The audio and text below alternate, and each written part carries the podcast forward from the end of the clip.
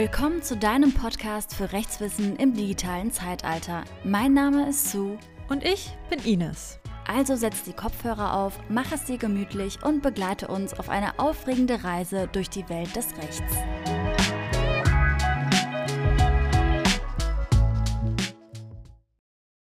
Ja, ganz herzlich willkommen zu unserer neuesten Podcast-Folge. Heute wollen wir uns die Frage stellen, in welcher Form schließt man Verträge ab? Sind mündliche Vereinbarungen genauso bindend wie schriftliche? Und wann muss man für einen Vertragsschluss zum Notar? Wenn ihr also wissen wollt, wie das BGB zu diesen Fragen steht, dann bleibt gerne dran. Verträge sind ein fester Bestandteil unseres täglichen Lebens. Vom Kauf eines Laptops bis hin zu den Sonntagsbrötchen in der Bäckerei.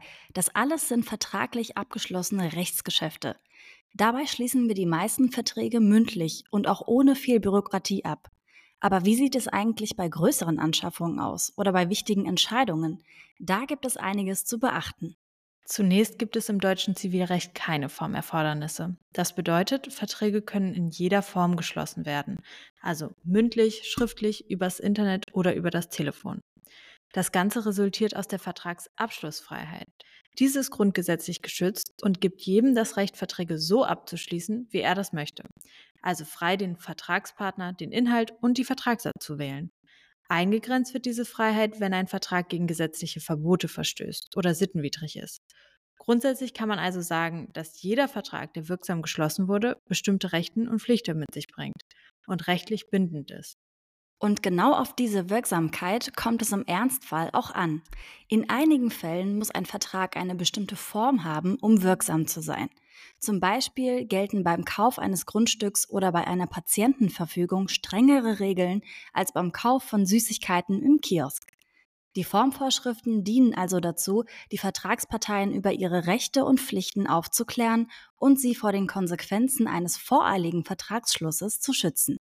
Um das, was Zu gerade dargestellt hat, noch einmal kurz zu konkretisieren. Es gibt drei Hauptfunktionen dieser Formvorschriften. Die Warnfunktion, die Beweisfunktion und die Beratungsfunktion. Die Warnfunktion soll die Vertragsparteien vor den Konsequenzen eines wichtigen Vertragsabschlusses schützen. So sollen Parteien zum Beispiel durch Schriftform oder notarielle Beurkundung vor übereilten Entscheidungen gewarnt werden. Das ist oft im Falle eines Hauskaufs wichtig. Hier verpflichtet man sich ja meist, eine große finanzielle Last zu tragen, die man wahrscheinlich jahrzehntelang mit sich nimmt. Da sollte man sich schon sicher sein, welche Verträge man abschließt. Die Beweisfunktion dagegen hilft den Inhalt des Vertrags im Falle von Streitigkeiten zu klären. Das kann bei rein mündlichen Verträgen schwer werden, denn oftmals kann keiner das gesprochene Wort so genau beweisen. Bei einem unterschriebenen Dokument ist das natürlich einfacher. Die Beratungsfunktion sieht eine rechtliche Überprüfung des Vertrags durch eine rechtskundige Person, meist einem Notar, vor. So sollen die Parteien sich über ihre Rechte und Pflichten ganz genau bewusst werden. Und was die Formen angeht, diese sind im bürgerlichen Gesetzbuch, also im BGB, geregelt.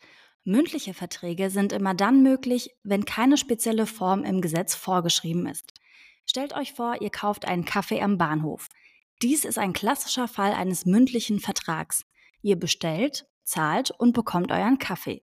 Einfach und unkompliziert. Und häufig ohne zu merken, dass man gerade einen Kaufvertrag eingegangen ist.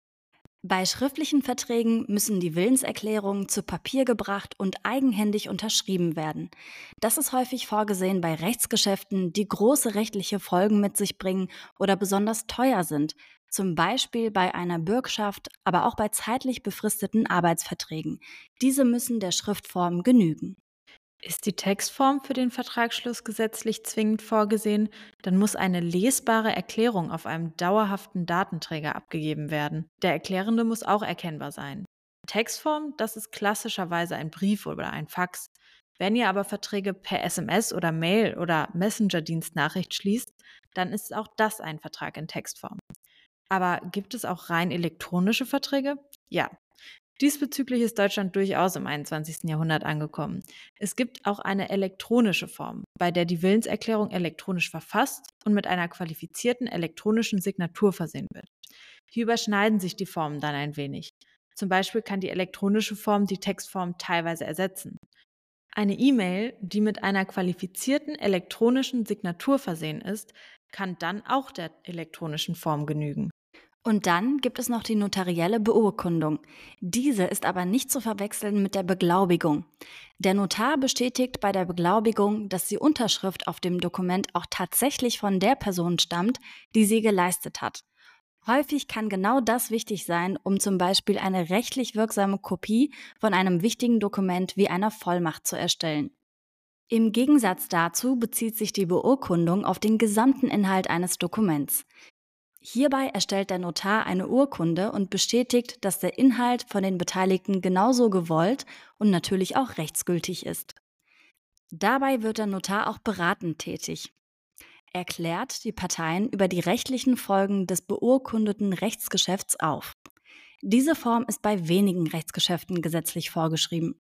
Beispiele sind Grundstücksübertragungen oder die Gründung einer GmbH.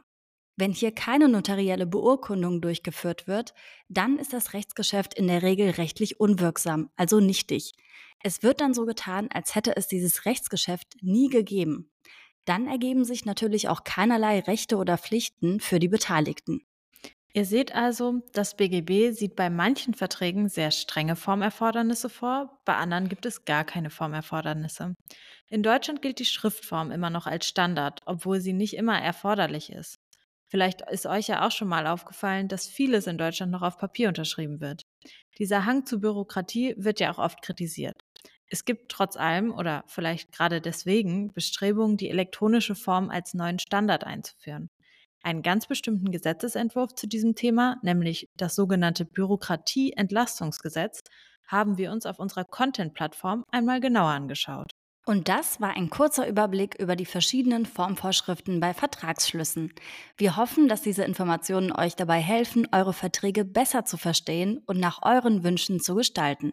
Für mehr Rechtswissen schaut doch gerne auf unserer Website vorbei. Wir informieren euch jede Woche in unserem Newsletter über interessante Rechtsnews und Karrierethemen.